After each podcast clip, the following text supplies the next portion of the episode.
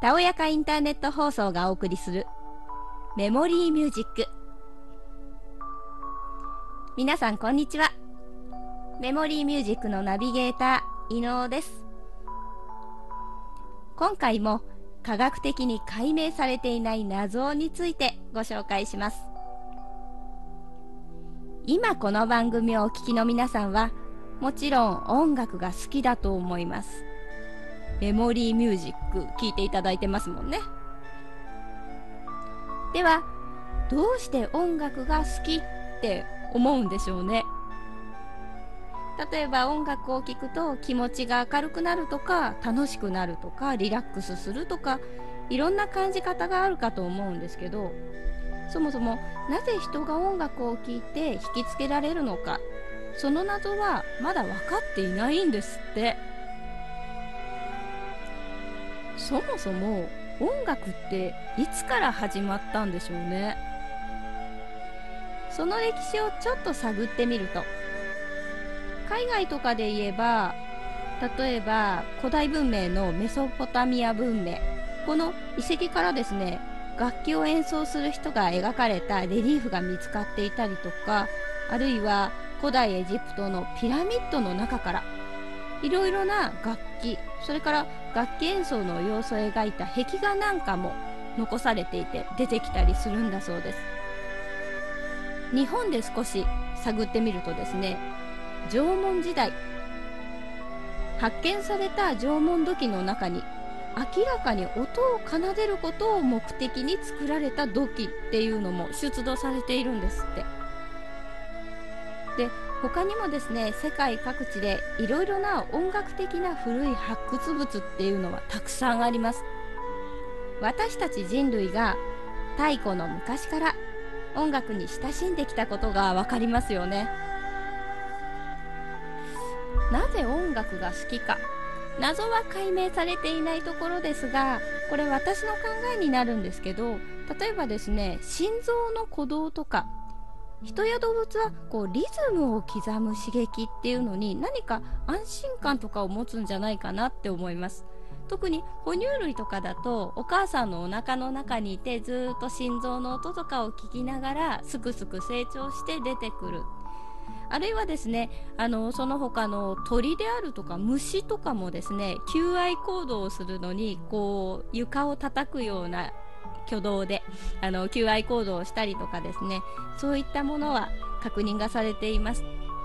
こういったリズムを刻むっていうの全ての生き物に対して何か DNA の中に刻まれているんじゃないでしょうか。それではここで曲をご紹介します。ヒストリーお聴きください。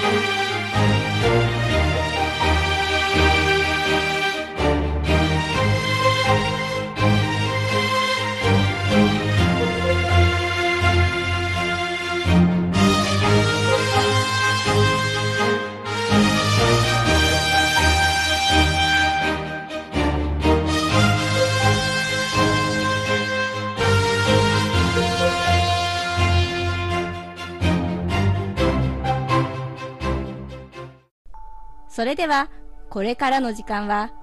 前回に引き続きましてお話を伺っていた、メイクアウィッシュオブジャパン名古屋支部の原さんに、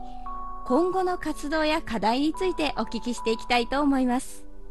ウィッシュチャイルドの活動に自らが参加されているお子さんっていうのはあの私たちは本当にメーカーウィッシュさんっていうこの団体のことを今回初めて伺っていろいろあの教えていただいている状態ではあるんですけれども、はい、病気のお子様を持つ家族の方とかはこの団体をどういう形で知ったりするんですか、はい、えあの病院の中っていうことが多いかと思うんですけれども、はい、まあ、例えばこの日本の社会って、まあ、あの私たちの活動っていうのは、うん、まあ、あの皆さんにというわけではなくて、はい、やっぱり特別なお子さんにというようなくくりがあるので、はい、病気のお子さんというくくりがあるので、はい、ポスターをがあるんですけど、ポスターをあちこちに貼らせてくださいって言ってもなかなか貼らせていただける場所と、あの貼らせていただけない場所もやっぱりあったりするんですね。でまあ、病院の小児病棟なんかに貼っていただいているので、そのポスターを見てとか、うん、あるいは入院しているお子さんで、うん、ウィッシュチャイルド夢が叶ったそのお子さんの笑顔を見て、入院しているお子さんがお申し込みをしていただく、うん、メーカーショップジャパンっていうのは、はい、ご本人か、あるいはあの保護者の方のお申し込みに限ってるんですね。でお申し込みをいただいてそれで、まあ、あの病気と長く戦っているかなとか、そういったことがあってそのウィッシュチャイルドの認定をこちらでさせていただくんですけれども、で認定になったお子さんの夢を叶えさせていただいているという。はいだから、まあ、病院で知ったりとか、うん、あるいはでも、あの時々やっぱりいろんな企業とかご寄付をお願いしたりとかい。うことで、あの企業で企業で知ったとか、えまあ、新聞とかあのラジオとかテレビでも取り上げていただいているのでそういったマスコミの、マスコミの、えー、で知ったという方もいらっしゃいます。それでおお申し込みをいただいています。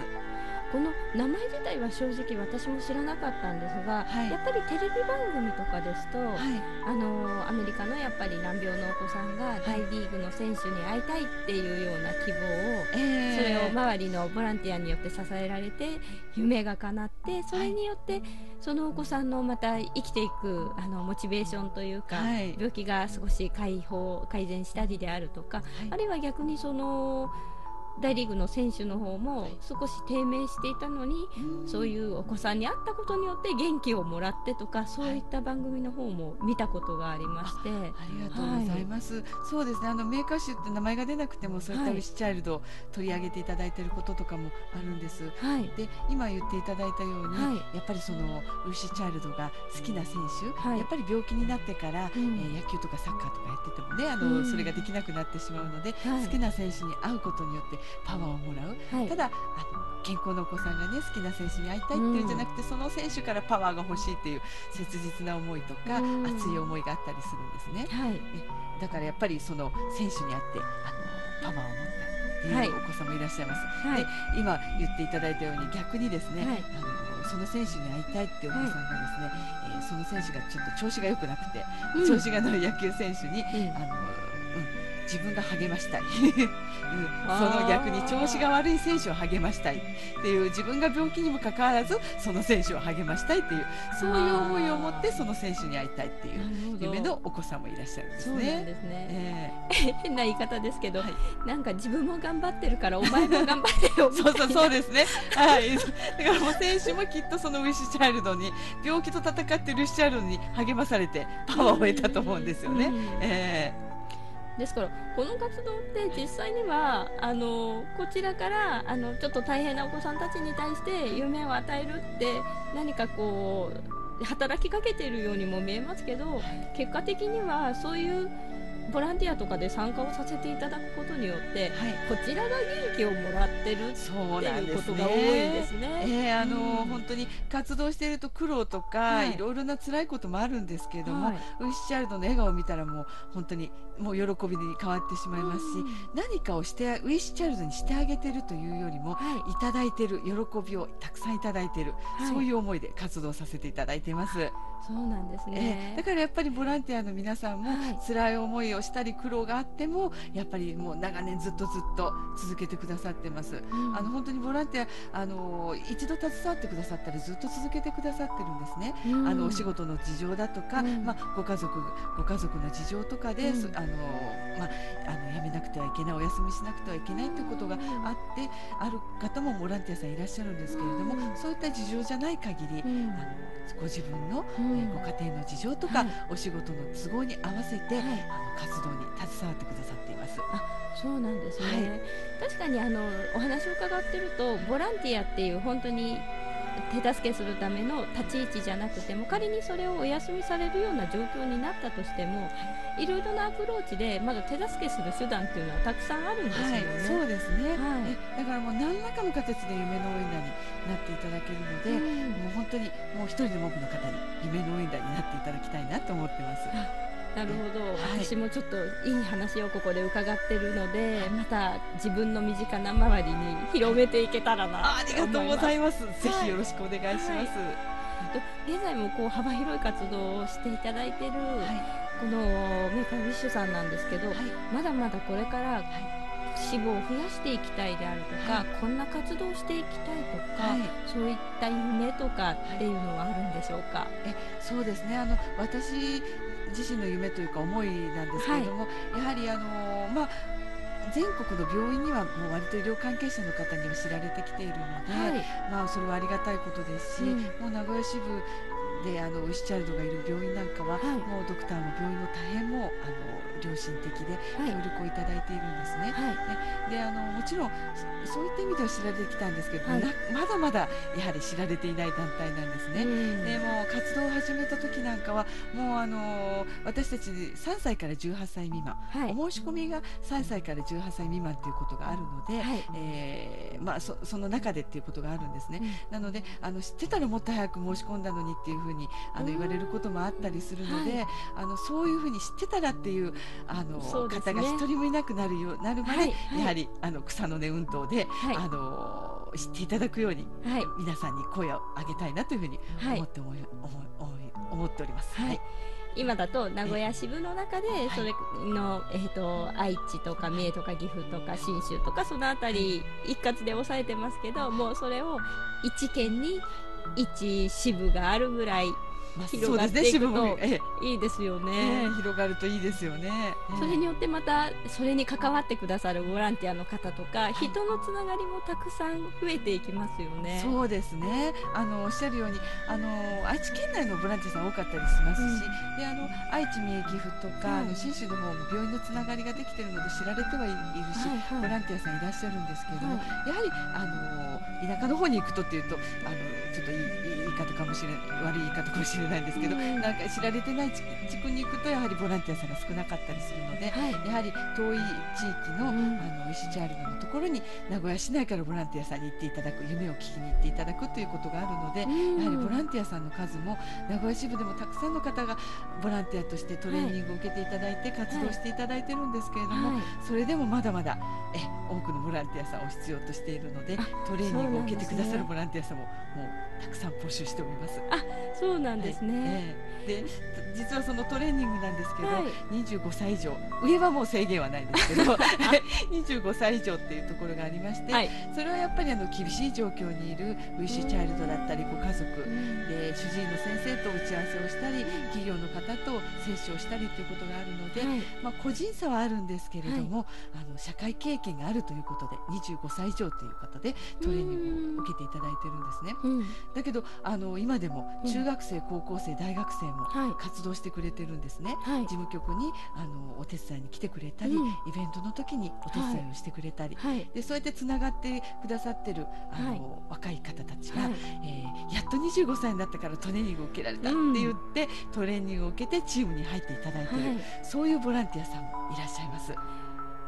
仮想というんですかね、その層が厚いですよね、心強いですよね、そう下の方から自分自身がまだ、まあ、小学生とか中学生だと、まあ、私たちから見ると子供っていうくくりになってしまうんですけど、そのお子さんの時代からそういった活動に自分がやりたい、助けていきたいって一緒に参加したいっていう方がずっと続けていただけてたらもう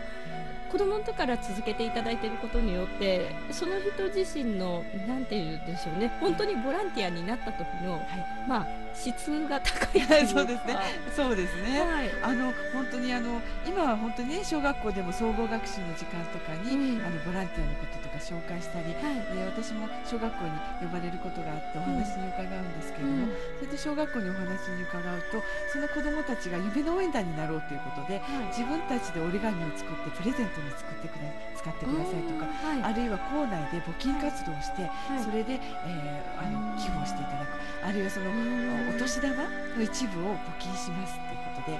もう本当に涙が出るほど嬉しいお話。本当です、ね、そうなんです。心を動かしてもうそうやってそその小学生も夢の応援団になってください私が小学校の時はお年玉は全部こう 自分のところに誰にも取られないと思ってそうですね。持ってましたね、えー、すごい、そうなんです、えー、だからもう今おっしゃったようにそういうふうにもう小学生のうちからそういう気持ちが芽生えて、はい、どんどん大きくなっていったら本当にボランティアをしていただいて、はい、あるいはそのメーカー誌のボランティアじゃなくても、うん、あの社会貢献とかいう意味では、すごくいいあの活動活躍してくれるんじゃないかなというふうに思います。そうですね。単純に日本だけではなくてこのはい、あの活動だけではなくて海外に別の活動の場所を求めてあの、ボランティアとかをされて羽ばたいていかれるお子さんとかもいっぱいでそうですもんね。ね。はいそう思います。はい、逆にそういうお話を聞くと、はいあのボランティアをちょっとやってみようかなと思うことに対して引け目を感じてしまうところもありますが、募集というんですかね、はい、あの応募させていただくのは、まあ、その試験があるというお話だったので、まあ、試験まではないんですけどあのトレーニングはトレーニング、はい、はいはい。そのトレーニングを受けることに対しては、まあ、モントは全部、はい、全開の状態でで誰でも来ていただいていいですよっていうことなんですよね。そうですねはい。であのトレーニング受けなくても、はい、あのその小あの小学校中学生高校生大学生っていうのは、事務局に来てなんかあの事務的な作業ですとか、うん、あのそういったことでお手伝いしていただいているので、うん、えあのどんな方でも何らかの形ではたあの携わっていただけます。はい。じゃあボランティアとかがちょっと時間的にも難しいかもしれないけれど、何かちょっと力になりりたいって思う方がいらっしゃったら、はい、あのメイクウィッシュさんの方にちょっとご連絡とかをすれば、はい、あの何かしら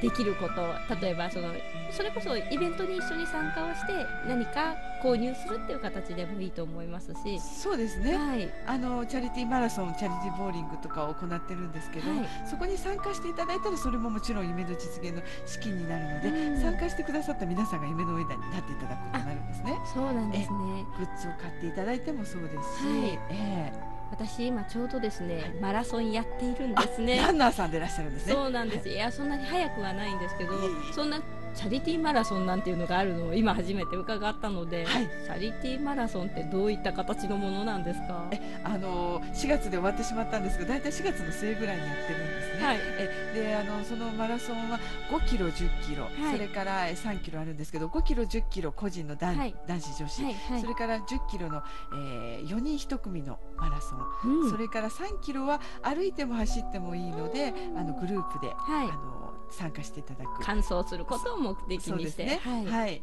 なのであの3キロのコースっていうのは、はい、車椅子だったりベビーカーだったり、うん、あのペットワンちゃんと一緒に歩いたり走ったり、はい、楽しそう、うん、そうなんです。だから車椅子でとかあの松葉杖ででもっていうことで3キロ走っていただく、うん、で夢を叶えていただいたわとかいうことで、ウィッシュチャイルドとかウィッシュファミリーご家族の方が、あの応援私今度は私たちが応援団になりますということで参加していただいたりするんです。でなのであの3キロっていうあの、まあ、コースも作っているので、うん、もうどんなあの方でも参加していただけるということで、うん、えあのそういうコースを設けてます。あそうなんですね、はい、参加しやすいですね。参加しやすいです。でも3キロだったらさすがに歩いてでもよければ、はい、そうなんです。大丈夫です。乾燥漢方できそうです、ね、えー、できます。えー、はい。うん場所とかはどの辺でやられてたりとか？えあのまだ5回まだっていうか5回行ってるんですけど、はい、1年に1回、はい、庄内緑地公園ででえそうなんですで庄内緑地公園だと坂とかもないので、はい、それであの車椅子の方でも、あのご自身でも参加していただける、もうでも車椅子の方でもランナーっていう方でねもう速い方もいらっしゃるんですけれども、まあ、そうではなくて車椅子なんだけれども、夢の応援団として参加したいわっていう方でも、あのあるいは介介助者が必要で、介助営人が必要なんだけれども、とい。うことでもあの押して車椅子を押していただくのでもあの坂道がないので、参加していただけるということで庄内緑地公園で開催させていただいてます、愛知県内にお住まいの方だったら庄内緑地公園の場所に関しては例えば地下鉄とかも交通の便がいいですし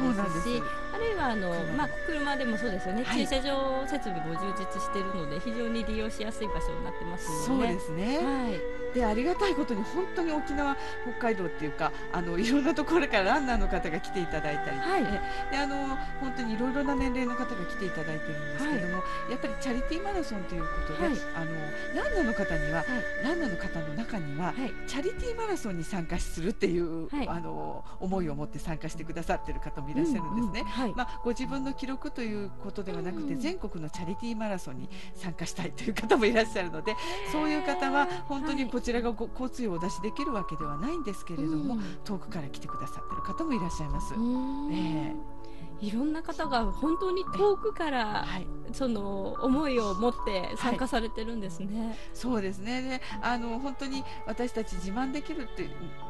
のは自信を持って言えるのは、はい、参加してくださってる方が皆さん笑顔で帰っていただいているので、はい、まああの温かい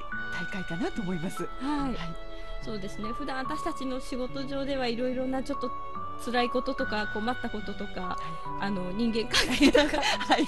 ろいろなことで、あのわだかまりがあったりすることもあると思うんですけど、はい、皆さんが笑顔の場所に行くと、そのみんなが笑顔だと自分も笑顔になる一緒に元気になるっていうそんなきっと会場の中も和気あいあいとしてる。楽しそうですもんね。はい、あのチャリティーマラソンもチャリティーボーリングも、はい、チャリティーボーリングは8月の末に、あ、そうなんですね。あの星ヶ丘ボールでやる予定なんですけれども、はい、こちらも本当皆さんで笑顔で帰っていただいてるので、はい、でボーリングもやはりもうあのもう。1歳からもうあの高齢の方でもたくさんの方が参加していただいているので、はい、えあの本当に笑顔で帰っていただいてます。はい、ボーリングも毎年8月頃に開催をされてるんですね。そうです。わかりました、はい、もし参加したいと思ったらこれもメカウィッシュさんの方にご連絡を名古屋支部さんの方にさせていただければ、はい、またいろいろな情報というかあの参加要項とか教えていただけるってことですね。はい、あのお電話いただいてもいいです。電話番号ですとかあの住所とか、あのメールアドレスなんかはネットであのメイクアウィッシュとか、MAWJ とかで検索していただいたら、メイクアウィッシュオブジャパンの略なんですけど MAWJ はい、であの検索していただいたら出てますのでぜひ、はい、あの何らかの形で、はい、あのご連絡いただければと思います。わかりました。はい、またあの、連絡先とかもわかるように、それから、あのネットとかでも調べていただきやすいように、はい、ちょっとこちらの方でも出していけるといいなと思います。ありがとうございます。はい、えー、本日はですね、メーカーウィッシュオブジャパン名古屋支部の原さんにお話を伺いました。ありがとうございました。ありがとうございました。